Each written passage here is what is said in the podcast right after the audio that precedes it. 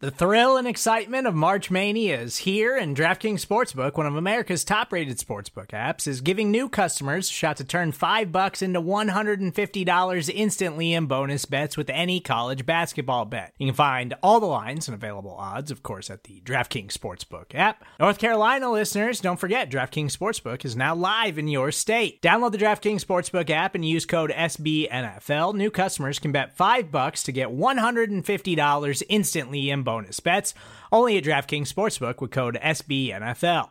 The crown is yours. Gambling problem? Call 1 800 Gambler or in West Virginia, visit www.1800Gambler.net. In New York, call 8778 HOPE NY or text HOPE NY. In Connecticut, help is available for problem gambling. Call 888 789 7777 or visit ccpg.org.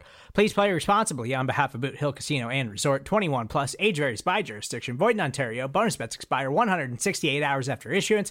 See DKNG.com slash B ball for eligibility, deposit restrictions, terms, and responsible gaming resources. Hi, this is Jim. And this is Max. Check out our podcast, The Step Over, Liberty Ballers Podcast Network, for all of your Sixers needs. Player analysis, game breakdowns, who would look coolest in a headband, and more. Subscribe to Liberty Ballers podcast feed on iTunes, Stitcher, Spotify, or wherever you get your favorite podcasts, and check out The Step Over, a podcast about Sixers basketball. Mostly.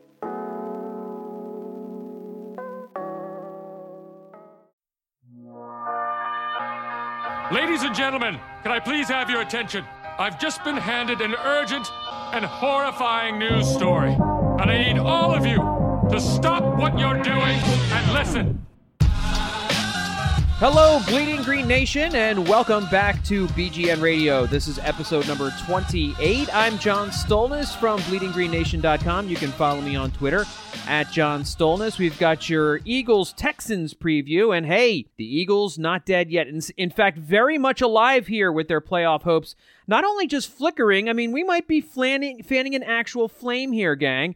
And uh, joining me to uh, go over last week's game just for a few minutes and talk about the Eagles Pro Bowl selections and uh, preview the Eagles Texans matchup here on Sunday is the man, the myth, the legend, the brains behind the operation at BleedingGreenNation.com. May he reign forever, BLG. Brandon Lee Gowton. How you doing, buddy? Well, John, just like we said last week, the Eagles are going to beat the Rams. We just predicted like it. We had it. And yep. they're they're back alive in the playoff hunt. So, I mean, you just have to listen to this podcast and this one only because no other no one else out there like us was saying that the Eagles would beat the Rams. So, definitely Yeah. don't check to see if that's true because it is. I'm telling you, you don't even need to check. But yeah, here we are. last week's podcast actually self-destructed one hour after listening to it so uh, for everybody who had it on their phone at one time I, we apologize. So you can't go back and listen to it. It was on self-destruct mode. Um, but by the way you can follow brandon on twitter as well. He's at brandon Gowton, but chances are you probably are doing that already. Um, but yeah man what a crazy what a crazy year this has been. You know, and I was thinking about it, how many different times we have called certain Eagles games must win games, and how many different times we buried this team. And here they are, still alive, still still with a chance to make the postseason with two weeks left to go. You know, it's really crazy that the Eagles find themselves here. I mean, looking back at what I was saying a couple weeks ago, again, you can't really check this because it's not there. I totally said that they were going to make the wild card, and there was a great chance it would happen. Um, no, of course, the reality is they only had like a 0.5% chance, according to uh, Football Outsiders, and 538 playoff odds, you know, weren't any better. Uh, but here the Eagles find themselves in a weird spot where they they lost to the Cowboys, so that obviously improved their wild card chances because it knocked them out of the division. Although we can say that they are still alive for that, and boy oh boy would that be amazing if they somehow uh, find a way to win out and the Cowboys find a way to lose out.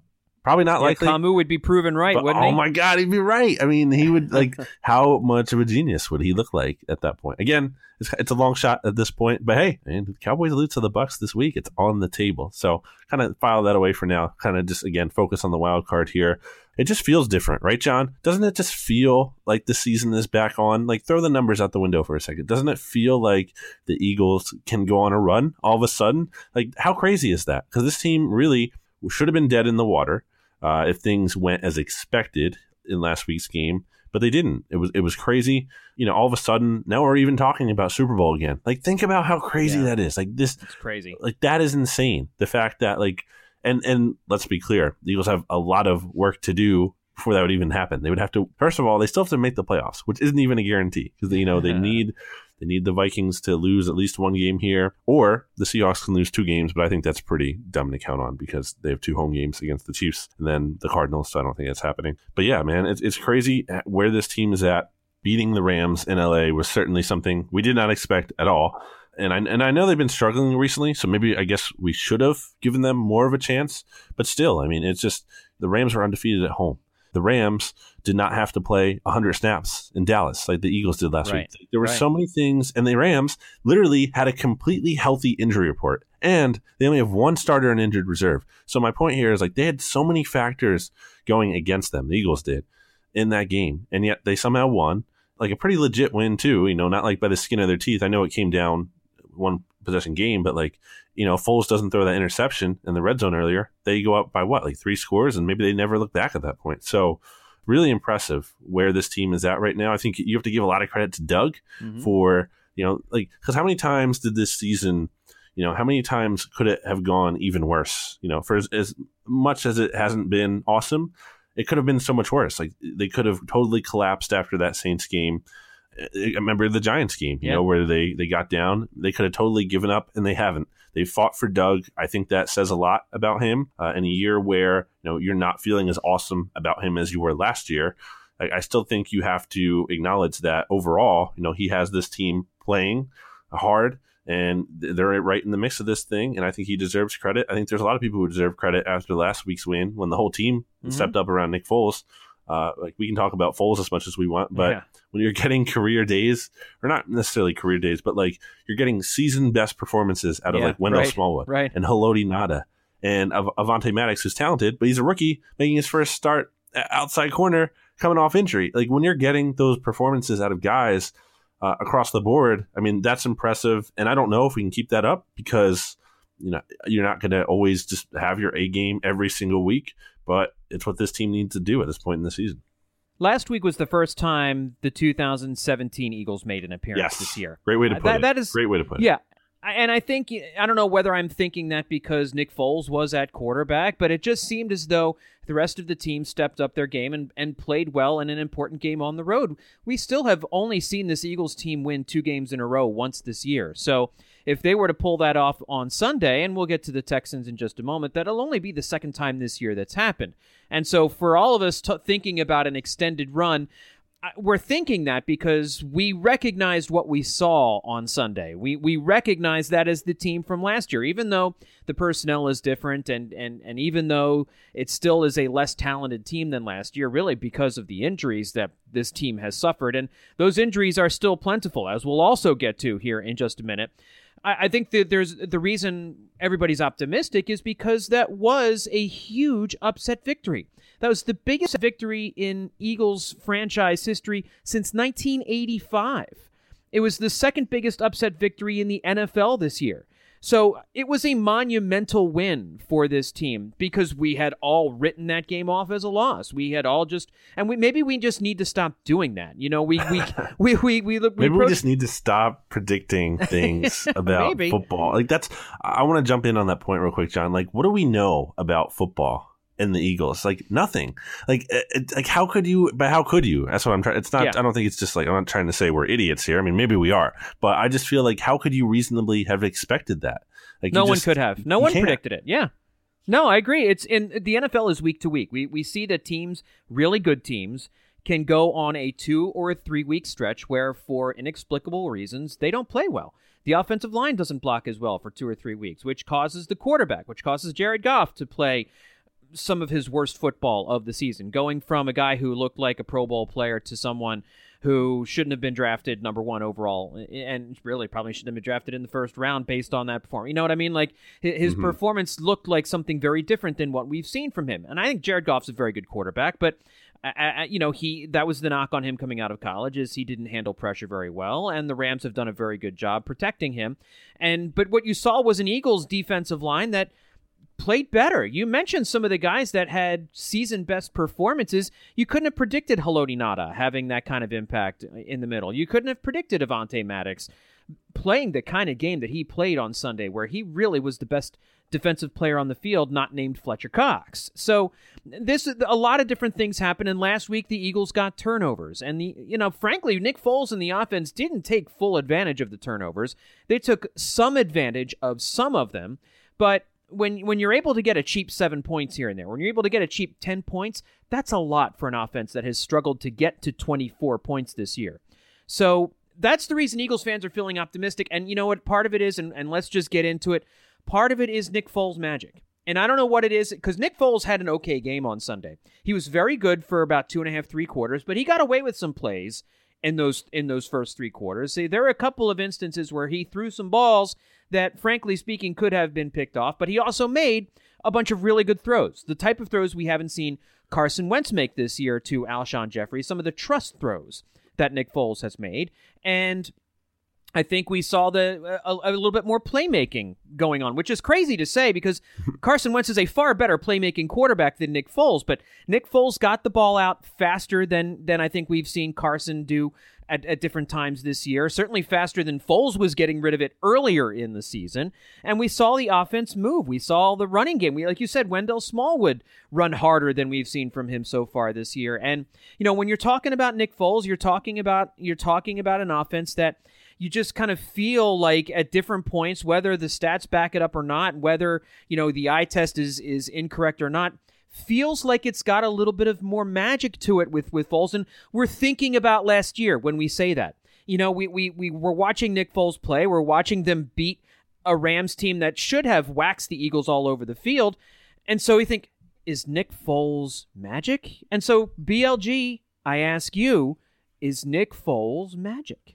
I think he does some pretty magical things sometimes. I mean, uh, I just think about that throw to Alshon Jeffery down the field where he's wide open and Nelson Agholor is wide open, and they're both facing towards the ball as if it's a punt. And almost look like if yeah. you looked at that screenshot, like and you didn't know like any of the players, I think you could like you might think that's a punt.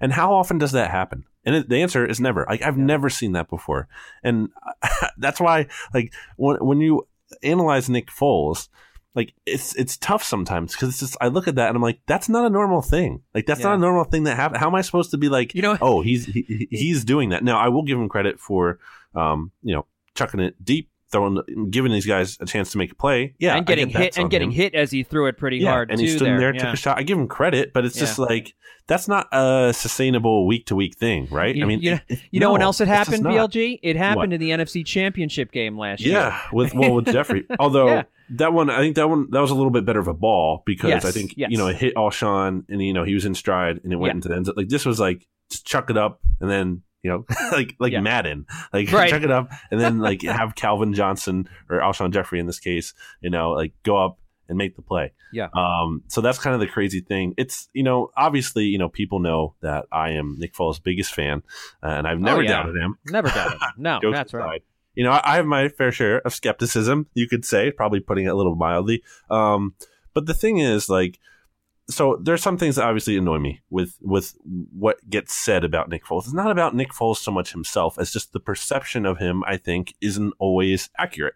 Uh, you know, people just say like he just wins. Like I, I, just you know I hate that. Like what does that mean? And a lot of the times it's not even like all him. You know, like you look back at his record starting with the Eagles, and it's great. But you can't just put that all on him. Like I think people act like that, and you know, to me, that kind of discounts how in 2014 the Eagles had uh, like more special teams touchdowns than any team ever in a certain stretch. Like, and they were winning with Nick Foles, yeah, but he wasn't playing particularly well. But people didn't really care about that because they're winning. And they said, well, it was just Foles winning. And it's like, well, he's not playing on special teams. So I kind of saw a little bit of that in this game. I mean, he played pretty well. Um, the numbers, I think he played better than his stats indicate for sure. Mm-hmm. Uh, but even still, again, like you got these great performances out of the team around him, and they really rallied around him. And I mean, maybe he deserves a little bit of credit for that because like they're playing for him. But I mean, still, you know, like he's not the one out there making a, a great interception on Jared Goff, and he's not the one out there who uh, is benefiting or is causing you know that muffed punt. You know, like he Right, got some right, right. breaks. Got My point is he got some breaks. When did Carson get those breaks? Is my question. Like when did Yeah. Carson really get put in the spot where you know the, the rushing game provided three touchdowns and the defense provided three turnovers and you know there was that muffed punt. Like when did that happen for Carson? Um, and at the same time, you know, if you're comparing these two guys, like, okay, you have to consider Nick Foles doesn't have a back fracture and isn't coming off an ACL and LCL, so that certainly helps him. Um, I'm not trying to disparage Nick Foles here. I think uh, it's great, you know, when he obviously he plays well. We all want to see the Eagles win, but I just think you know you have to kind of be careful about what you make, you know, out of the long term of this when you start to think like, oh man, does the team just play better with Nick Foles? Because I think there are some narratives that get thrown out there that aren't necessarily true. Like, oh, Nick Foles just looks for Alshon more. I mean, that's not true. You look at the numbers in terms of targets, uh, like they're not all that different from when Foles plays to Wentz plays. You look at the target distribution as a whole. A lot of people keep saying that Nick Foles just spreads the, the ball around more evenly and doesn't get as locked in as Zach Ertz. I mean, Ertz had the second most targets of any player against the Rams. And when you look again at the target distribution from this week's Rams game to last week's Cowboys game, I mean, they're basically the same with Carson and Foles starting. So, like, Mm. I think some of that's a little bit narrative based and not so much fact based. Um, I get where it's coming from. I get the sentiment. I don't think it's totally crazy, but I just like the facts don't necessarily always match up with that. Well, I, here's the thing that I that that bugs me about this conversation is is you can't you can't praise both guys. You know, one guy's got to be great, and you got to bag on the Right. other guy. And with, with Carson Wentz, he obviously has not been right this year. We we haven't. People forget about 2017 Carson Wentz. They just forget about him. They Mhm. forget how often Carson Wentz found Alshon Jeffery last year. They they forget about the playmaking ability he showed last year. They for, they forget about how depressed everyone was when Wentz went out before Foles came in to rescue the season. I wrote about it this week, and I said it last week on the podcast. Foles is the best closer in the NFL. He's probably the best backup quarterback in the NFL. But he's good for short stretches. You know what he reminds me of is Don Strock. For people who don't remember Don Strock from the from the early '80s, he was a, um, a Miami backup quarterback who uh, filled in for some of those early Dolphins teams, and uh, I think he was Marino's backup for a little while, and would would play great. He would always win when he would when he would come into games, but he's not the guy you built your team around. You built your team around Dan Marino. You built your team around some of the other high, you know, the the the, the high talent quarterbacks and, and Carson Wentz is one of those guys. We we we haven't I don't want to make excuses for Carson Wentz either because some of it is coming back from his knee injury this year and not having a training camp and getting thrown into the beginning of the season. Some of it is I, it looks now like he's been battling a back injury for most of the season, and if that has been affecting him throwing the ball downfield, then that would that would possibly be a reason why we haven't seen the big plays from him this year, and maybe one of the reasons we haven't seen him making as many plays with his legs this year. And and all that has to be factored in when you're comparing these two guys. When you've got both these guys fully healthy, Carson Wentz is the better quarterback, and I just don't think we've seen a fully healthy Carson Wentz. So I guess with this, you know, so when we're talking about these two guys, you can love Nick Foles and be happy that he's here and root for him to win these games, but at the end of the day, I, I just don't see how Carson, how it's eh, Foles can be this team's franchise quarterback, and you've got people out there who would rather go with Foles, and that, that's that's what doesn't make any sense to me, BLG. I think what I wanted to get to was that I think people feed into recency bias a lot with Foles. And, you know, you think of Super Bowl MVP, but you don't think of guy who played terribly against the Raiders in week 16 last year and then mm-hmm. didn't look good against the Cowboys early on. And then really didn't really play all that well for most of the game, or at least, you know, at least half of it against the Falcons. If Torrey Smith, you know, I always think, you know, if he doesn't make that catch on that ball that Keanu Neal should have picked off, I mean, did the Eagles even win that game in, in you know, the, uh, The, the, the division around there? the knee, yeah. So like I'm not trying again, I'm not trying to take away from Foles. I'm just saying like we can't act like he comes in and he plays great literally every time he's in. Because I think some of that gets put that way, and that's not true. The reality is he's more up and down. He has some awesome games. He has some terrible games. That's where at least my lack of confidence comes in on a week to week basis because I think a lot of people just look at the good games and be like, you know, you just think, oh, he's going to be great. I mean, maybe, but he could also be terrible this week. Who knows? Uh, he was not great early on in the season, which, which I think suddenly we've forgotten about all of a sudden. Like that kind of just gets washed away because they beat the Falcons, but he didn't play particularly well in that game. Then they beat the Buccaneers. And he didn't play too great in that game either. Well, they Everyone lost. had- Yeah, they lost to the Buccaneers. I know that's Yeah. what you meant to say, but he put up big numbers in that game. But I don't think you can say he played well in that game. Right. He they the, the touchdown throw was actually great. He the, the, Yes. to Nelson Agholor. That was a great throw. But for most of the game, yeah, it just wasn't there. And now, you know, I want to give Nick some credit. Uh, against the Rams, you know, you know, airing it out does help a lot, and that's something Carson wasn't doing. And you know, we can speculate about why. Feels like we're already going back to that stupid air yards debate we had in 2016. Although I guess a little bit different here because it's not the receivers so much the issue, probably just the well, I mean, they don't have a really true deep threat, which hurts, Yeah. but you know, just not, you know, Carson obviously just for whatever reason not going deep, probably enough for at least, and, and I'm sure the back or the knee or whatever has to do something with that. But um, so I want to give Nick credit for that. I also want to give him credit for making some really impressive throws, like that throw to Alshon on a third down, that trust throw over the shoulder catch by the sideline. That was really impressive. So was the throw to Zach Ertz that got broken up in the end zone. That should have been a touchdown. I mean, the defense just made a great play. John Johnson for the Rams was having an, ama- an amazing game. So uh, definitely some great things in there that you should feel good about. But I also think, you know, okay, what if that third down pass to Zach Ertz that was high and behind him, you know, doesn't get dropped by the Rams late in the game in the fourth quarter there?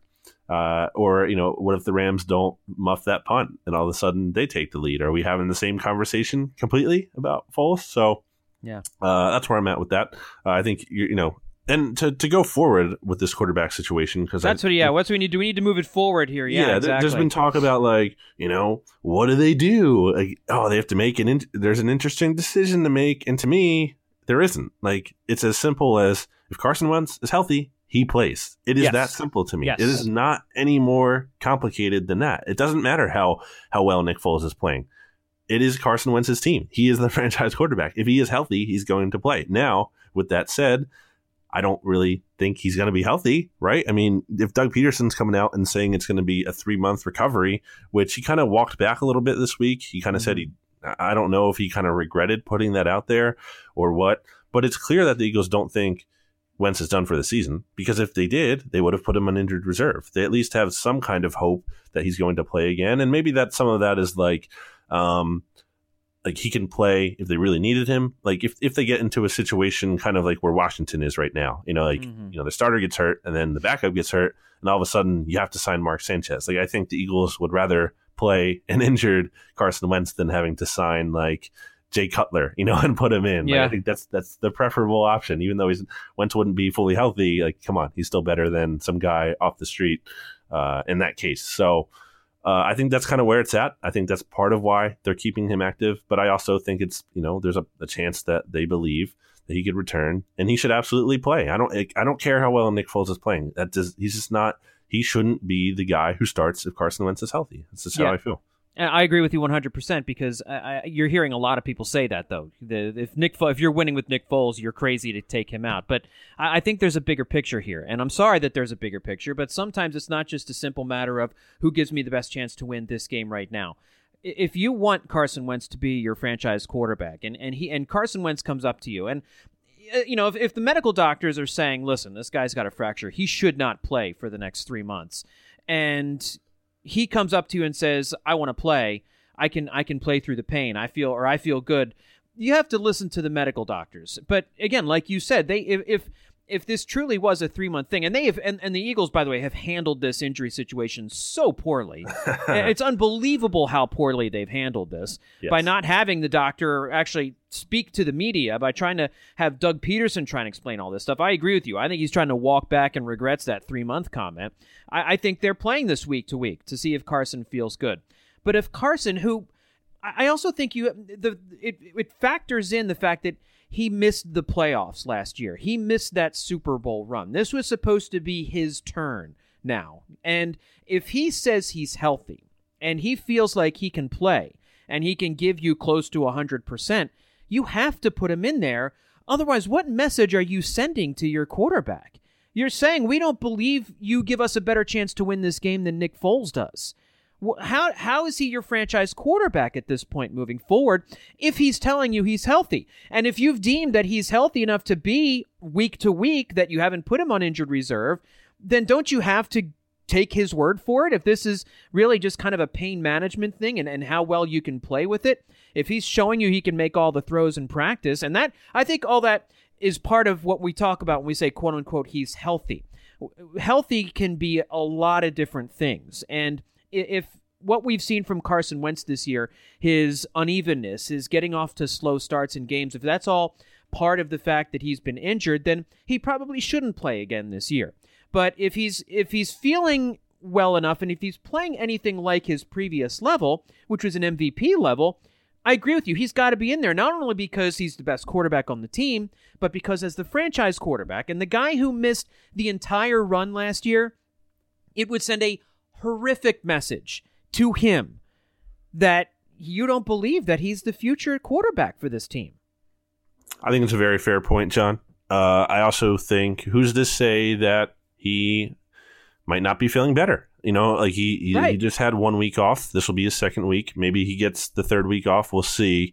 Uh, like who's to say that you know he maybe okay he has that time off and all of a sudden he's feeling significantly better. Not completely healed necessarily but you know a lot better. Like a lot he, he just feels a lot better maybe he looks a lot better. Like i don't like you can't just rule that out. I'm not saying i don't know how likely it is. You know i'm not of course we're not doctors here but i'm just saying like that to me seems like a possibility that he could all of a sudden be a little bit better at least and, and healthier. So yeah. I think that's something to consider as well. I just don't think you know, it's a it's a foregone conclusion that he'll he won't play again for sure this year. I, mean, I think it's very possible, but it, it, should all come down to health. To me, it should not come down to, um, you know, and I don't.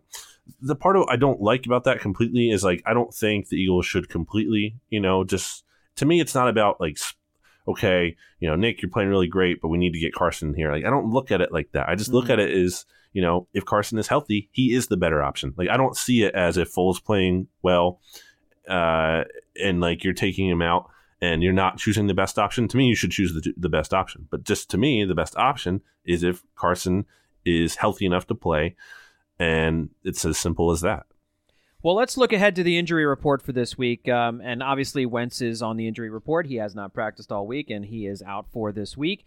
Uh, but some other guys did not practice this week as well. Defen- uh, on Thursday, as we're recording this on Thursday night, uh, defensive tackle Fletcher Cox did not practice. Uh, Alshon Jeffery did not practice, but he's battling an illness. Uh, defensive mm-hmm. end Michael Bennett, uh, Michael Bennett, who has missed the last few weeks. Really, he's just some veteran maintenance going on right now. They want him to just continue to be the animal that he has been on Sundays. Uh, offensive lineman Isaac Seumalo, uh, cornerback Sidney Jones, and Jake Elliott, who apparently also seems to be dealing with some illness. I guess it's the same illness that Alshon Jeffery has. Um, it's kind of funny. I think uh, backup. Uh, uh, our linebacker Kamu Grugier Hill is the backup uh, place kicker. Is that right? He was practicing in, in practice this uh, on Thursday. It could be. I mean, we had him. You know, he had the, he did a great job with the kickoffs last year. I was watching right. that recently too. I mean, like the form on those, and just he got him like into the end zone. I mean, that was amazing. But yeah. uh, as far as some of these injuries go here, uh, it looks like Seumalo and Jones are probably going to be out. Uh, Doug Pederson kind of indicated that they're not likely to play this week. Uh, Fletcher Cox, I'm pretty sure he's going to be playing in the biggest game of the season to this point, do or die game here. I'm pretty sure he's going to be going. Uh, we'll see. I don't know for sure, but I just I, I get the feeling he's going to play. Uh, Alshon obviously will be fine, assuming. I like when is the last time a, a, player missed a game due to like illness? You know, that wasn't oh, like yeah. you know like some kind of long term condition. You know, just like the common cold or, or you know uh, a belly ache or something doesn't happen. So. Uh, Michael Bennett again, he should play too. He's been on the. He hasn't practiced now for pretty couple weeks. Yeah, he, it's like three weeks. Some, yeah, he gets some work in on the Friday practice. Uh, usually it's like limited, or he gets some work. Or I think he was actually full on last week's Friday practice, which is a lighter practice, but still like so he gets his work in on the final day. Uh, Elliott, I guess you know Jake Elliott should probably be fine. Uh, I think he might have a stomach thing because Kamu was like joking around about how they need to get him a bunch of tums. So yeah, that's right. That's what I was. That's, that's, what I was issue. thinking. yeah, that's what it sounds like. And um, you know, at some point, once this season is over, we're going to have to have a, a, conversation about Jake Elliott. We haven't talked about him much this year, but he's had a very interesting season. Some big kicks made and some big kicks missed. It'll be kind yeah. of interesting to see what his future is with this team. Uh, but on the positive side of things, uh, Jordan Hicks returned to practice in a limited full. role on Thursday. Oh, was it full? I yeah, thought it was limited. Was oh, okay, great. Yeah. Uh, that's so that's that's potentially big news, BLG. He's missed the last four games with a calf injury that he suffered against the Saints. So getting him back in the middle would be would be enormous for this defense. It'd be great. I mean, you don't have to rely on Nathan Gerry as much now, and uh, Kamu can probably play a little bit fewer snaps, which is good because that kind of trickles down. Like when you have Kamu and Gerry suddenly playing a bunch of defensive snaps, they also are doing even more on special teams. So to kind of like spread that out a little bit. And look, Hicks hasn't had an amazing season by any means, but I still think Yeah. he's the better option of those players. And there's there's playmaking ability in there, I believe, somewhere in that guy. Like we've seen it in the past. He's made some plays. Uh, so I don't know. Maybe you get him back in there. He makes a play. That'd be great. Yeah, the linebackers as a whole have been largely invisible this year, but we've talked about that as well uh, at different points during the during the season. Uh, and actually, a surprise defensive tackle Timmy Jernigan returned to practice for the first time in a few weeks. I was starting to get skeptical whether or not we'd see him again this year. We got one game out of him, and then the back started acting up again. But good to see he's back in practice. I know. Haloti Ngata had a very good game against the Rams, but you can't really bank on that. And getting Jernigan back into the rotation would be a would also be a big help this week. Yeah, he was limited again, so we'll see if he plays. Uh, Doug sound kind of optimistic he'll be able to go. So again, we'll see. Uh, with the back stuff, you kind of have to just you don't you never know. Uh, He was you know expected to play against Washington, and all of a sudden, I think before the game, like they were expecting to have him, and all of a sudden, right before the game, he was having back spasms. So you know, hopefully he, he can just get through all that and be okay because. I mean, even putting Ngata aside, I mean, just getting Jernigan in there means that Treyvon Hester and Bruce Hector get to Yeah. play, you know, fewer snaps, which is what you should want. So yeah. uh, to get him back, I mean, that'd be great. To, like to get Jer- Hicks and Jernigan back for like this big game, you get like two defensive starters back. I mean, that'd be great. Absolutely. So we'll see if that happens. And uh, of course, the Texans looks like they're relatively healthy as well. But the biggest guy that they could be missing on Sunday is running back Lam- Lamar Miller. Uh, Alfred Blue uh, would replace him uh, at the running back spot. So. Um, Again, uh, the Texans uh, looking relatively healthy, healthier than the Eagles uh, coming into this game. Um, all right, let's break this puppy down here, BLG. And the Texans come in at ten and four. Right now, they're the number two seed in the AFC, so they still have something to play for. They want to keep that first round bye. They come into the game ranked 13th in total team DVOA, 21st in offensive DVOA, seventh in defensive. Um, uh, as we look at the playoff picture real quick, we all know the Eagles need to win out, and I hope the Vikings lose one of their last two games. They play the Vikings and the Bears, or the Cowboys lose twice. I think they have the Redskins and the Giants. Is that right in their last couple games? I think the Cow- that's who the Cowboys Uh, play. Bucs, Redskins. Buccaneers this week. Oh, sorry, that's home. right. That, we Yeah. just talked about that. Yeah, Buccaneers and Giants. That's right. Um, so it's not impossible. This is this is not an impossible road ahead of the Eagles here, but uh, this is a good team. We have talked about the Texans numerous times this year, BLG, as we've Yes. done different podcasts, and you and I have both kind of poo-pooed them at different points this season. Getting off to an 0 3 start, I think, soured us on them, and when they went on that long nine-game winning streak, neither of us really were believers. But the one thing you should believe in with this Texans team is that defensive front seven. They have easily one of the best defensive front sevens in football. Uh, they have one of the top rushing defenses in the league. I think they're number two overall in rushing defense. And we all, ha- you know, we both agree that this team being more balanced between the run and the pass is generally speaking a good thing. We know that the team's record is undefeated. I think when they rush for 25, rush 25 times or more in a game. And again, a lot of that is game script and when you're leading at the end of a game you run more and all that. That's that's obviously true. But we've heard Doug Pederson mention that mixing in the run and the pass and, and being more balanced is better for the team but I'm really struggling to figure out a way that this team is going to be able to run the ball against this Texans front seven. Do you see the Eagles getting away from the running game this week, or do you think they'll they'll continue to try and pound it up the middle and and figure out a way? Yeah, so the Texans actually rank second overall in run defense DVOA, and then they rank first in terms of opponent yards per carry. So Okay, they're well, pretty good go. stopping the run. Uh, it's going to be tough this week. Uh, you know, Josh Adams really didn't have a great game efficiency wise against the Rams. He had that touchdown, but he was under I think two yards per carry there, so he wasn't really that great. Wendell Smallwood randomly after you know, just like He's it's it's infuriating. I tweeted early in the game, like I was like, because he got the first carry of the game, and I was like, oh, the Eagles are giving Smallwood carries for some reason, and of course he has the kind of game he does, and people were like, well, this didn't age well, and I'm like, come on, guys, it's Wendell Like, Smallwood. Come on. had one touch. He got phased out of the rotation. He had one touch in the last three weeks, and then like I'm an idiot for saying like they're giving the ball to him. Apparently, but you know I think the offensive line deserves a lot of credit there, and I think that's kind of what g- gives you some confidence. The Eagles might be able to run the ball at least somewhat effectively against this group. It's not so much about the opponent. It's just that this offensive line is playing at a very high level right now. They are Mhm. opening holes for these backs.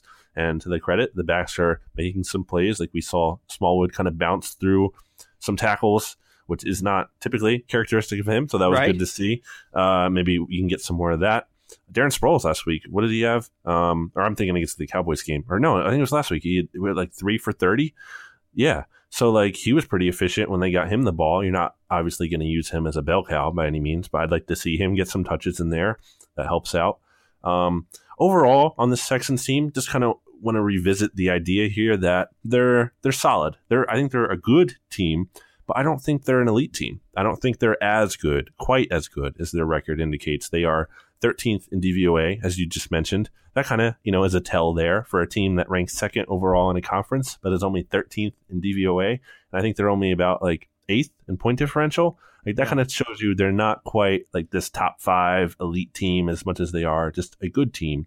And looking back at that win streak, I mean, boy, I just think like that's they got a lot of favorable outcomes in there in the sense of like a lot of these are one possession games. Two of them were in overtime. Two more separate ones were on like a play where the opponent missed a last second field goal to win the game.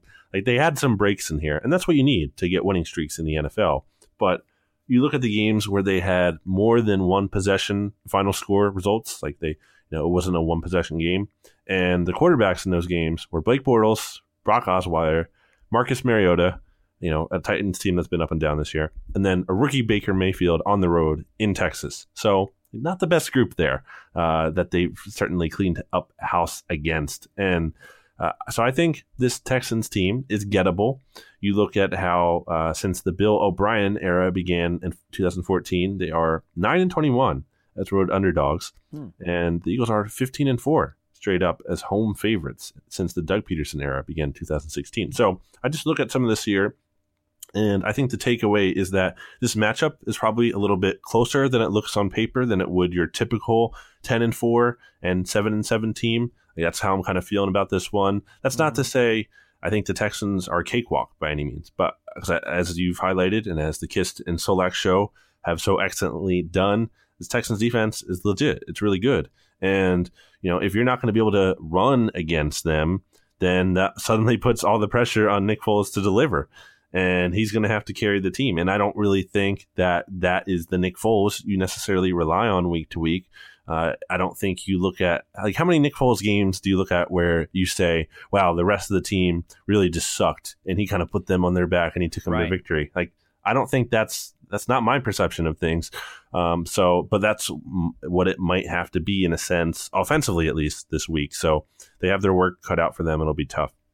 Yeah, you know, you're, to your point, uh, the Texans have the fifth best uh, point differential in the AFC this year, uh, behind the Chiefs, the Chargers, the Ravens, and the Colts at plus 71. They're ahead of the Steelers and the Patriots, um, but not too far ahead, just by a couple of points here and there. So, um, yeah, this is a this is a Texans team that really does rely on their defense, and you know, I think for for if you're not going to run the ball, I think this could be a big game then for Darren Sproles. I think I think this is a game where you utilize him more as a receiver out of the backfield, man. Little running back curls where you can, you know, get him a few yards past the line of scrimmage and see if he can get you five, six, seven yards, or you know, just uh, lots of screen passes, lots of bubble screens, lots of running back screens. We saw the Eagles the last couple of weeks are executing those screen passes a whole lot better now.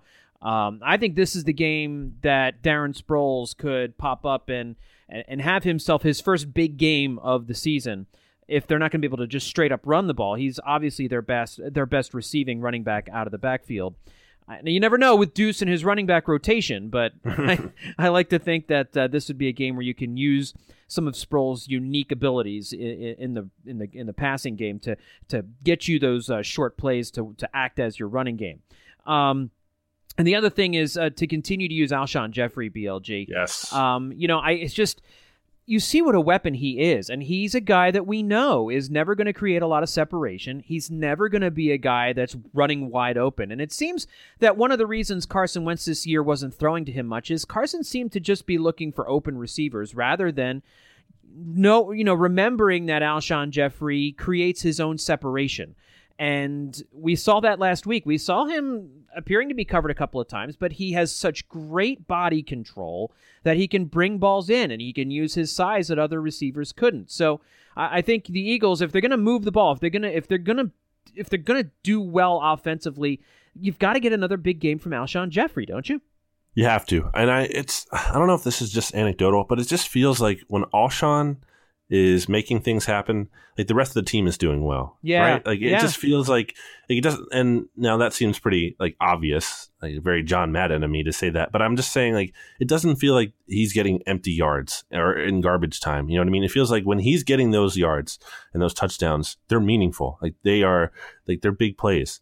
And I just think back to earlier this year when Carson was having a great connection. Remember that? Like out of the jump, Alshon returns Yeah, against first the game Titans. back. Yeah. Big yeah. game. Yeah. Then next week, um, well, not so much against Minnesota. It was a little bit quieter, but then against the um, uh, the Panthers, even you know, he like so earlier on when he had come back in the season, like those two were having a pretty good connection. So I don't know what happened with that exactly. And some of those, con- you know, throws were contested catches too.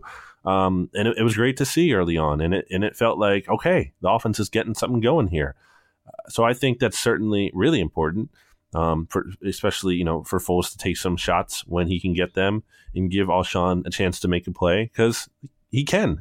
we, we've Yeah. seen it; like he can do it. Like give him a chance. So uh, I would like to see more of that for for sure. And that was that was a very encouraging sign from last week. Something that you hope can you know kind of keep like going forward. Something that can translate. I don't you know obviously you know he, he had the third biggest game of his career in terms of receiving yards. I don't know if he's going to do just as good. And it was actually his best Eagles performance, but it was huge. And he can we know he can be that guy.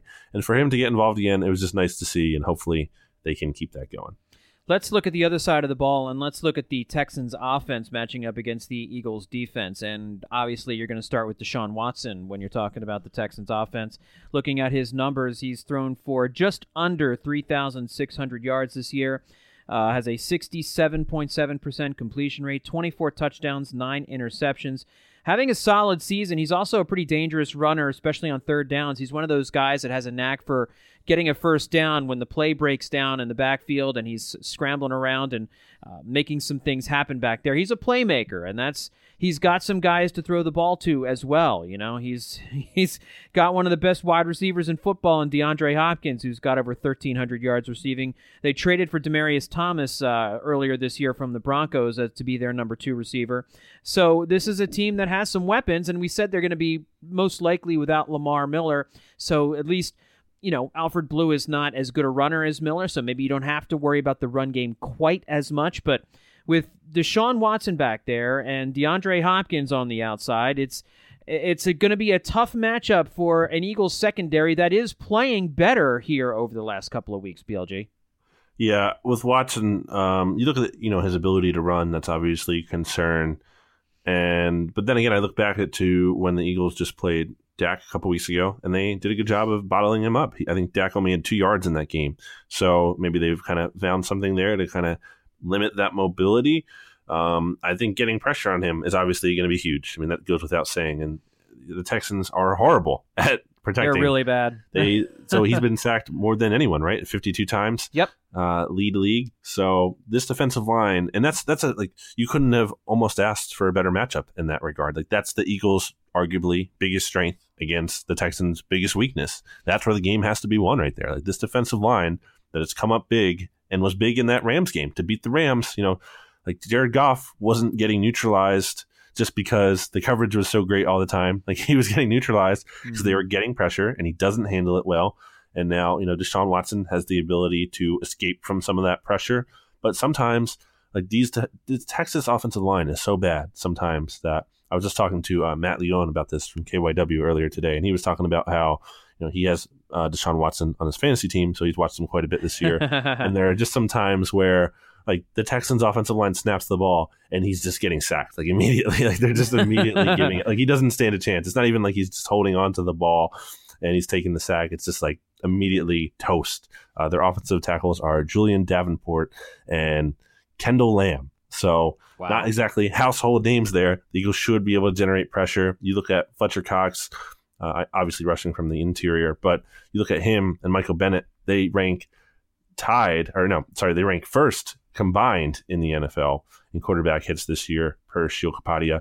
So that's pretty good. You know, to have those guys be going up against this quarterback this week, they should be able to get to Watson. They should be able to, hopefully, you know, kind of makes him uh, throw some bad decisions here, like they did with Goff. I mean, that's a big reason why they were able to beat the Rams. Those turnovers, so kind of not just sack him, but kind of force him into those mistakes or or get a strip sack. Like they're going to need that in this game. Um, and when you look at the receiving options here that you mentioned, I mean, Nook, as they call him, DeAndre Hopkins mm-hmm. is very, very good. Almost, I feel like probably underrated, maybe very underrated, very underrated. The, the, league's best receivers. Like I mm-hmm. almost forget about him, and that's probably because you know he's an AFC team. Like let's be real. Like how often are we all watching the Texans? Yeah. They're regularly? never in the playoffs, you know. Yeah. yeah. So, but I mean, he's just he's very impressive, and whoever is covering him, it's going to be a tough matchup. I would love to see. I'd almost love to see Avonte on him, just because like he was so good against the Rams. Just go out there, Avonte, go cover him, see how you do against him. And it's going to be tough, you know, Avonte uh, giving up some size there. But uh, I look at the Demaryius Thomas here, and it almost feels like there's probably almost like that's probably one of Rasul Douglas' best matchups in theory, right? A guy who is bigger and doesn't really have that speed. I mean, that's the yeah. kind of guy you want Rasul Douglas matched up against. And you know, you, you pointed here, John, that the secondary has been playing better. And I think the pressure obviously has a lot to do with that. Like if, if they're not getting that pressure, I mean, forget about it. Like you're just you're not going to stand a chance. But you know, with Rasul kind of stepping up here. I mean, we always knew he had talent. I just think the issue with him is he's going to get burned at times. It's just he's not the fastest guy. He's going to be aggressive, but that's fine. I mean, if he's going to make some plays, you can live with that. Yeah. Uh, and Maddox, I mean, boy, I just how can you not like love this dude? This yeah. guy comes in as a rookie, fourth round pick. I remember watching him back in OTAs, minicamp, and just thinking this guy looks lost. Like he was just leaving guys wide open in coverage and it wasn't that he couldn't hang physically because he's he's a very good athlete, but it's just he didn't seem to have the mental aspect down, and that's completely fair. I wasn't trying to write him off at that point. I was just saying like, oh, this guy probably going to need some time, and all of a sudden he comes in in training camp and didn't really blow me away right away, but he caught on at the end of the camp. He was competing there with Sidney Jones all of a sudden instead of De'Vante Bausby because originally it was Bausby and Jones rotating at nickel corner, but then Maddox entered late. So he really stepped up. And all of a sudden, in week four, when the Eagles need a safety, they put a guy who had never played safety in his life at any level back on the back end of the defense, and he makes a pick and he adds some stability to that part of the field and that was crazy. Just to come him to come watch him do that after you know spending training camp trying to learn nickel which is an entirely new position to him because he hadn't really played that in college. He was more of an outside corner for the most part. And then all of a sudden you know he has this injury against the saints in week 11 he is limited in practice leading up to the the rams game and he comes back in and kind of surprisingly because i don't think we all expected that he gets the start on the outside and he plays a great game. and yeah. and now people are like, man, is this the Eagles' best corner on the roster? And maybe he is. Like it's it's crazy uh, for him to just that story of him coming in here and really giving this team something. I just I think we've seen it time and time again with him. Like he makes plays. He's a baller. Like he, he goes out there. He has a knack for like you look at the Jaguars game you know, he forces that fumble. And it was a crucial play in that game. Like that turned around that game because the Eagles weren't playing super great to that point. Uh, you look at the Titans game, he has that pick. You look at last week, he makes some huge plays. He has an interception on Goff early in the game. Then he tackles Todd Gurley. He hit, well, first of all, he tackled Todd Gurley multiple times in that game by himself. Most importantly, late in the game to keep him in bounds. Yeah, big play. They go to him, they throw towards his way uh, to Josh Reynolds on the final play of the game, and he helps. You know, it's he's in there. He's in there. He's def, uh, defending it tightly and making sure the receiver doesn't catch it. So, man, he has been real impressive. Um, it's it, it's crazy to see. And even Cre'Von LeBlanc, like a guy, a yeah. guy they claim off waivers, he comes in, and you know I don't think he's a superstar, but he's he's stabilized the slot at least a little bit, and probably you know playing better than an injured injured Sidney Jones is in there. So it's kind of crazy how that's all kind of come together that the Eagles have kind of just like strung this thing together like haphazardly, pretty much because they've had to because of injuries. But it's working right now, so I actually have some level of confidence in those guys. That's pretty crazy. Yeah, credit to Jim Schwartz for for making this work here too. But I, I agree with you, and I think that, uh, you know we can't discount the fact that once you've played a few weeks and you've gotten some reps in, you, you don't you're not thinking as much out there. It allows you to react a little bit more, and maybe that's what it, the deal is for guys like Rasul and but especially Avonte Maddox and and LeBlanc. You know, they they just they're not they're not thinking as much because this is you know they've played half a season, if not two thirds of a season already. They they've been getting regular reps, and now when you're when you're a young player, it takes some time to develop. You know, it takes some it takes some time to feel comfortable out on the field to know just instinctively where you're supposed to be without thinking about what am I doing in this in this scheme here. Where where you know if if somebody comes out of the backfield, somebody comes in motion, who you know what's my responsibility? Where you know it, it, it takes some time, and that's why I'm feeling a little bit more confident about the secondary. Sometimes time is what these guys need in order to improve as players, you know? And that's it's really true in any sport when you're a young player, the more you get to play, generally speaking, you improve. And so hopefully that's what we're seeing from from this Eagles secondary right now is uh, a team that uh, a, a, group of young players that are starting to find themselves and and, and figure it out. And ski I, mask. And the ski mask. Yeah, we can't forget about the ski. How important that is. Absolutely. I think it is a little important just because of the swagger. Like I think just I yeah. think that's.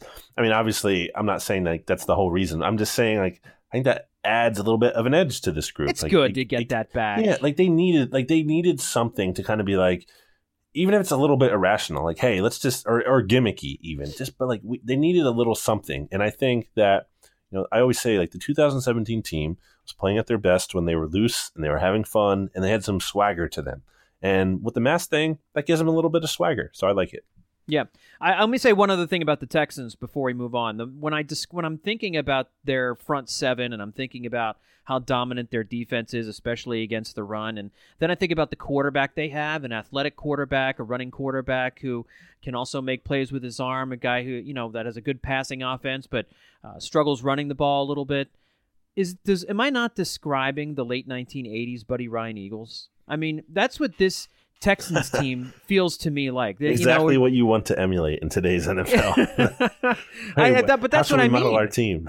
yeah, that's, but that's I think why we don't necessarily fully embrace this Texans team is because mm. they have some of the same flaws, especially you know those early, but those Buddy Ryan teams in like 88, 89, 90. They had horrific offensive lines, and Randall Cunningham used to get sacked. They used to lead the league in sacks like every single year, and it's what would eventually trip them up when they would get into big games and especially in the playoffs. And that's that's I think is going to be the like you mentioned. That's where the game's going to be won on Sunday. And if the Texans are going to do anything this season, that's the area they're going to have to figure out is how to protect their quarterback because that's what it that's what it all comes down to. But as we've been talking about this team, so so much of the 2018 Texans reminds me of those Buddy Ryan teams from the 80s. They have the same exact strengths, a ridiculously good defense, a, a star quarterback, some offensive talent at the skill positions, but a brutal offensive line. And and we've seen how an offensive line can absolutely sink you if it's one of the worst in the league like the Texans have right now. Um, we could do. Uh, do you want to talk about Pro Bowl selections real quick before we get to our picks? Uh, yeah, sure. Yeah, uh, Zach Ertz, Brandon Brooks, Fletcher Cox all made the Pro Bowl. Um, all deserving, obviously. Very cool to see Brooks get back there, especially. Um, he's not a guy that, again, you talk about a whole lot. I think he's one of the most underrated, maybe the most underrated player on this team. Um, but obviously, some guys who could have gone that are not going. Jason Kelce, Lane Johnson, Michael Bennett, Malcolm Jenkins, even the punter Cameron Johnston. You could have made an argument that he should go. Uh, Corey Graham. Uh, I'm just kidding about the last one. Um, of those of those guys who didn't make it, BLG, who do you think was the most deserving that should be going? Uh, to me, it's Kelce. I just it's the second year in a row where he's been snubbed. Right? Like he yeah. he yeah. was first team All Pro, I think, last year, and he didn't make the Pro Bowl somehow, and then he didn't make it this year, and that's just bizarre because you know, I think it's it's weird because there were a couple years there where Kelce kind of wasn't playing so well, more so like 2015, 2016, yeah. and he actually did make the Pro Bowls those years, and it didn't feel right completely because like he he was kind of struggling, and it kind of felt like he had made it on reputation. But now I think that's kind of reversed course too much, and all of a sudden. Uh, like he's not getting enough credit in there. I mean, he was he was like how how many guys can do the things he can do? Like he can so mobile. The, just what he can do athletically, it's crazy. And the consistency too. Like he's been really good for these past two years, and they put Alex Mack in there over him, and I'm like, like really, like as a center on the five and nine or whatever they are, Falcons team, like that's the guy who's getting in Yeah. over Jason Kelce. Like, okay, This Uh, so- baseball where you get one representative from every team, you know? right? Yeah, it's just I don't. So I don't. I think that's the one. I mean, I think Malcolm Jenkins is very close in there, just because I think he's so underappreciated uh, for what all he can do, Mhm. and I don't think Harrison Smith particularly deserves to be in there over him. But uh, I think those two are the guys. I mean, Lane Johnson. It's just tough with the whole right tackle, left tackle thing. If if Lane Johnson was playing at left tackle, he'd probably be in the Pro Bowl, which is Yeah. kind of just unfortunate the nature of the position.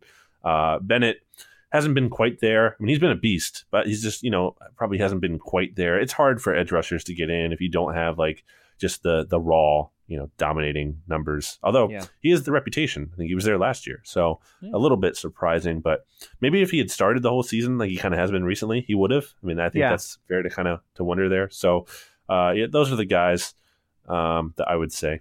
Yeah, yeah. Michael Bennett just got hot late, but uh, I, I think you're right. I think Kelce's the, the main guy, um, and uh, Malcolm Jenkins, uh, Lane Johnson probably would be deserving. And you know, frankly, Cameron Johnson, I, I, I did include the punter. Cameron Johnson's had a very good season for the Eagles punting the ball. Yeah. I mean, that's that's it's great. It's nice that you don't have to worry about that. So. Um, all right, let's make our NFL picks. Three games we're going to look at here, BLG, before we make our Eagles pick. Uh, Washington plays on Saturday. They are in Tennessee to take on the Titans. Uh, they are 10 point underdogs, Washington is. The Titans, a 10 point favorite at home against the Redskins. Who do you like in this one, BLG? I would not touch this line with a 10 foot pole because, boy, uh, do not know what to expect from the Titans ever. And with Washington, hey, I have to pat myself on the back here, John. I said, I'm probably going to look stupid for saying this, but I kind of like Josh Johnson a little bit. You, you, know, are, not- you got that right, yeah. and they beat the Jaguars. Well, it was a crazy line. It was like what they were they were seven point five underdogs. I mean, come on, like Jacksonville's that good, like they, Right, they they're right. that much better. No, um, so that was a pretty easy call to me. And now with that said, I just I don't think we're going to see that repeat here. Uh, the Titans have been playing better recently. They would you believe this that they actually have the second longest winning streak in the NFL right now? Uh, the Chargers Really? have the longest streak of four, and then the Titans are three alone at, at second and number uh, two there with three wins in a row. So pretty crazy. Uh, they just obviously coming off a shutout win over the Giants. Impressive. I think this one could be a little dicey, so I'm not crazy about that 10. I do think the Titans will win, especially at home. Again, I would stay away, but since we're making the pick, I will take the Titans here very nervously. Yeah, I'll take I'll take the Redskins uh, with the points. I think they'll keep it close. I don't think the Titans are gonna run away with this one. Uh, like you mentioned, they have a three game winning streak. I think they're due for a clunker uh, at home, but I think they'll end up beating Washington. But I think it'll be a closer game. So, So, then you think uh, so then that'll set up an interesting Week 17 game. Potentially the Eagles win because then Washington will actually be playing. You know, they'll if Washington wins, they'll be in the wild card potentially. Well, I'm ta- no, I'm taking Tennessee to win. Oh, I just think Washington will stay within the number. Right. I, I think, yeah, I, I'm. I'll take the points, but I'm not going to take Washington to win. and kind of need that too. Like in the sense of I, I think sneaky kind of under needed wi- or underrated uh, thing the Eagles need here is the Titans winning. Yeah, I don't want to to play a Redskins team Yeah, that has any motivation exactly. at all. That's what I'm Yep. trying to say. Yep. Yep, absolutely, 100% agree. Um, let's look at the couple games now on Sunday. Tampa Bay at Dallas. Again, a long shot that Dallas is going to lose two in a row, but um, this is this is one of the games that I called last week. I, I that just felt like a game where Dallas was going to go into Indianapolis and just fall into a great big bear trap, and they did. Came out flat, couldn't get anything going on offense, and we know that Dallas is not a very good football team, even though they are atop the division and probably are still going to win the NFC East. But they are a seven-point home favorite against the Tampa Bay Buccaneers, who we have seen has a good passing offense. They lack a lot of other things, but DeSean Jackson's going to be in the lineup for Tampa Bay. Um, a seven point swing here for Dallas is a lot. I like Tampa Bay as an underdog here. I think I'll take the points and I'll I'll go with Tampa Bay. And I think there's a real good chance the Buccaneers steal this game in Dallas, BLG. Oh boy, what a what a result! Can you imagine? I mean, if if again, if the Buccaneers lose this or win this game, Cowboys lose, and the Eagles beat the Texans, that sets up the possibility the Eagles could win the NFC East in Week 17. It would take the Cowboys losing at MetLife Stadium against the Giants, which you know not a given, but not impossible. And Division game, you never know, right? division game. Uh, Giants could be looking to pay spoiler, and you know, obviously the Eagles would have to beat Washington there, which is possible. So, oh my gosh, that would just be. I know we talked about it earlier, but Kamu and everything. But oh my gosh, uh, I kind of have to put it out of my mind a little bit for now because like I just I can't count my chickens before they hatch here. Uh, I'm going to take the Cowboys because just like I did last week, I jinxed them by mm. taking them, and it worked. So I, I have to go back to that well. I just want to point out that the Cowboys are frauds. Like for everyone who thought they were suddenly legit because you know they beat the Eagles and they were on this what like five game winning streak here. I mean they still rank I think like 18th in DVOA. Like they're not a truly good team. Um, and the fans even know that because you look at their fan pulse rating, you know, SB Nation's gauge of fan confidence here that we have. And I put up a post about this on Bleeding Green Nation, and they actually have the third most they, the, they in terms of confidence level, they rank third. The Eagles are first. So, um, they saw the biggest boost after the Rams game. They're at 67%. The Giants are at 40% somehow. I think the bar for progress in New York has been lowered very much so. Um, but the, the Cowboys are 38%. And they're like they're they have a pretty good shot at winning the East. Like all they need is one more win or one more Eagles loss. Like that's all they need. And despite that, Cowboys fans only have 30% confidence in this team. And Cowboys fans could be wrong. Doesn't necessarily mean anything or everything. Yeah. But I think there there's some doubt there. They're like, man, we might not be good. we might not be able to do this. So yeah, I guess like, what? You ain't wrong. I, and I like like at the very least, it will have taken. Uh, hopefully, uh, well, hopefully they don't win it at all, obviously. But I'm saying I, I, like the fact that it was pushed to week 16 at the earliest that they could win the division, and not earlier on. So um, I will take them though to win, just because I just think the Bucs stink. You know, I'm not. I've never been a Jameis guy. Uh, getting Deshaun back gives me a little bit more optimism that they can win. And the Bucs defense has not been as terrible as it was earlier this year. Recently, there's they've been a little bit better, uh, but the Cowboys have been good at home. You look at Dak's home road splits, and he's clearly just better at home. So, if this game was in Tampa Bay, I might pick the Bucs here, but uh, and maybe they still cover, but I don't know. I, I just think I'm going to take the Cowboys and hope the jinx goes again this week. Yeah, I, I said I'd take Tampa Bay, and I do. I, I take them with the points, but I, I'm I'm now leaning towards Dallas actually winning the game. I just think it'll be a closer game than seven points. Uh, last one, Minnesota is a six point road favorite at Detroit. BLG, we need the Vikings to lose one of these last two games. This feels like this feels like a good one that they, you know, anytime you got to go on the road, it's you're, you're and against against a divisional opponent, you know, you'd like to think that that could be a tough game, but are, are the Lions any good? Can the Lions no. pull this off? no. I, they're they're yeah, I didn't think so. They're this, and even though it's Kirk Cousins, Kirk Cousins does play well against bad teams. Yes, that's it even, right there. So.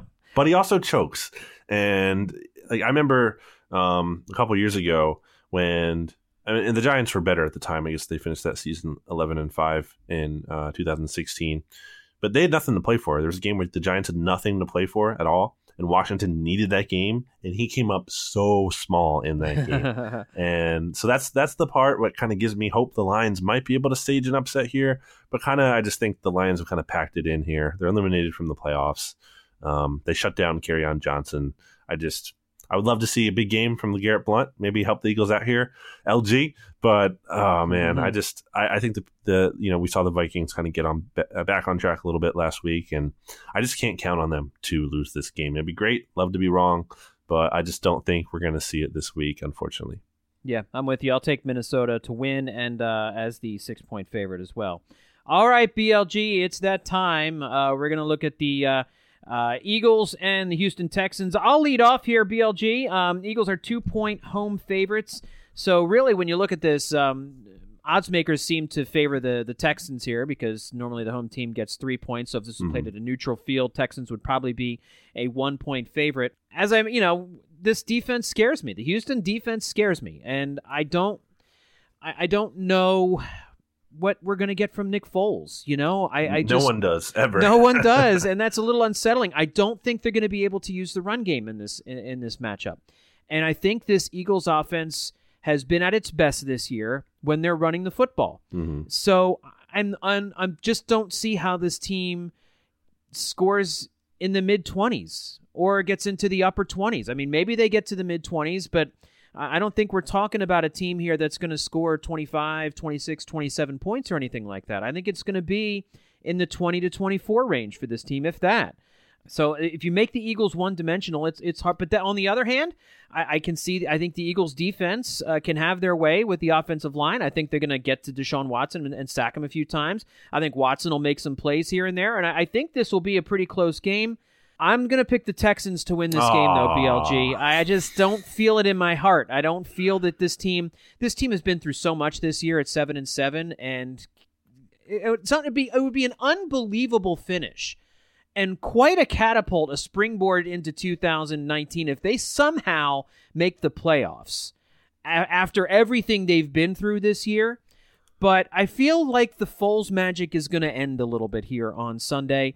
Um, the Eagles just have, have come up small in these kinds of situations. They came up small in the first Dallas home game when they seemed to have a lot of things going their way. They came up small in the second Dallas uh, game on the road. They they've come up small in, against Carolina in, in a, in a similar situation earlier in the year. I just they haven't shown me yet that they can win this game this season. And so that's why I'm going with the Texans. I'll say I'll say Texans win 22 to 20. John, what is different about those games compared to this game? What is the difference? It's Nick Foles, baby. He's coming in here. He's, he's oh man. Um, I almost believed you for a second there, BLG. so this line, according to SB Nation's odds page, actually opened with the Eagles as 3.5 home underdogs. Now, I think that line kind of came out before Sunday Night Football because it shifted quickly. And as you said, Eagles favored by two points in some places. Mm-hmm. I'm seeing the action has actually shifted back now. And in some cases, it is a minus one for the Eagles. So almost essentially a pick 'em yeah. here. Um, so that's a little interesting to see.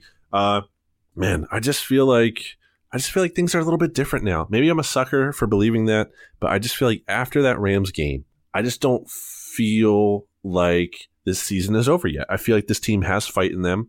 Again, I go back to you know giving Doug credit for that, and the players too, of course, for stepping up. But just kind of Doug rallying this team and just the guys being loose. I mean, you saw Chris Long build that shrine to Nick Foles in his locker. Like, yeah. they're having fun again. Yeah, that's good and like you said, you saw that 2017 team in this team last week, and I just that kind of gives me hope.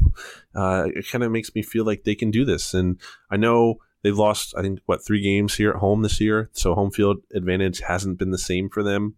But I've also been beating the drum the whole season. Like we, have I feel like we've brought this up many times. Just the Texans aren't this super legit team. They're they're a good team, but they're not this elite team. So at the very least, I have to feel like the Eagles have a chance here and I just feel like somehow, some way, um, we're going to see Nick Foles do enough. We're going to see the defense make some plays. I think you know there's going to be a strip sack or two in this game with how often they they should be able to get to Deshaun Watson, or maybe again they force him into a bad throw or two.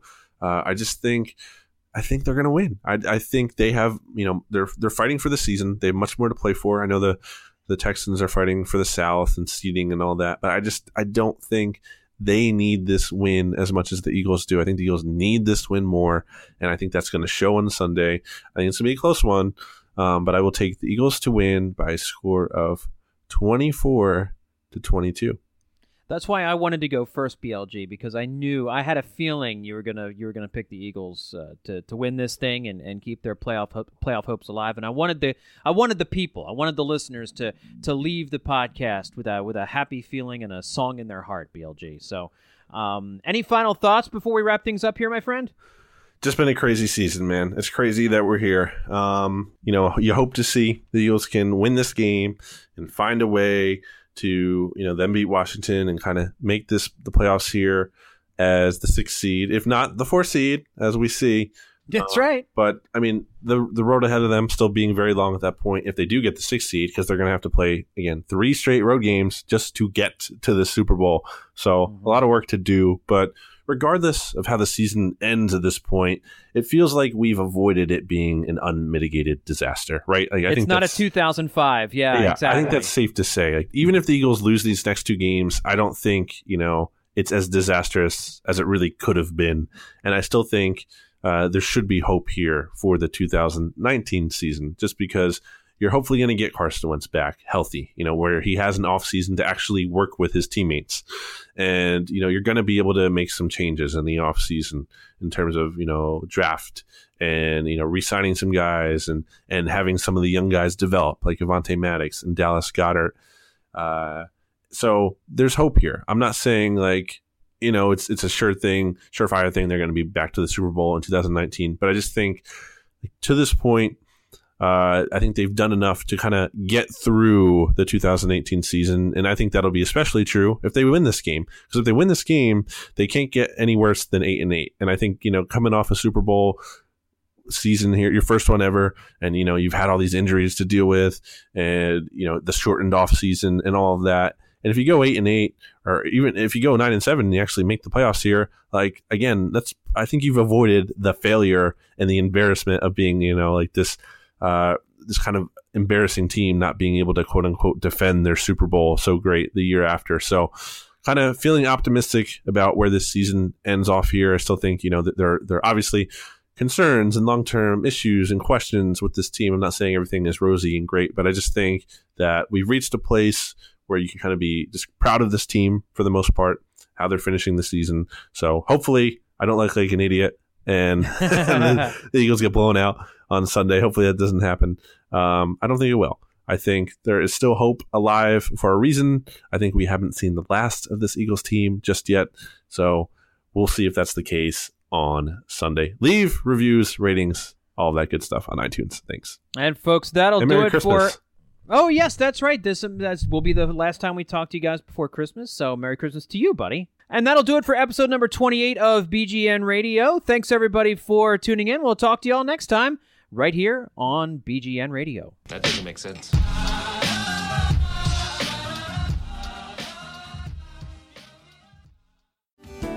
Hello, I'm Spencer Hall from SB Nation, and I want to tell you about my new show, It Seemed Smart.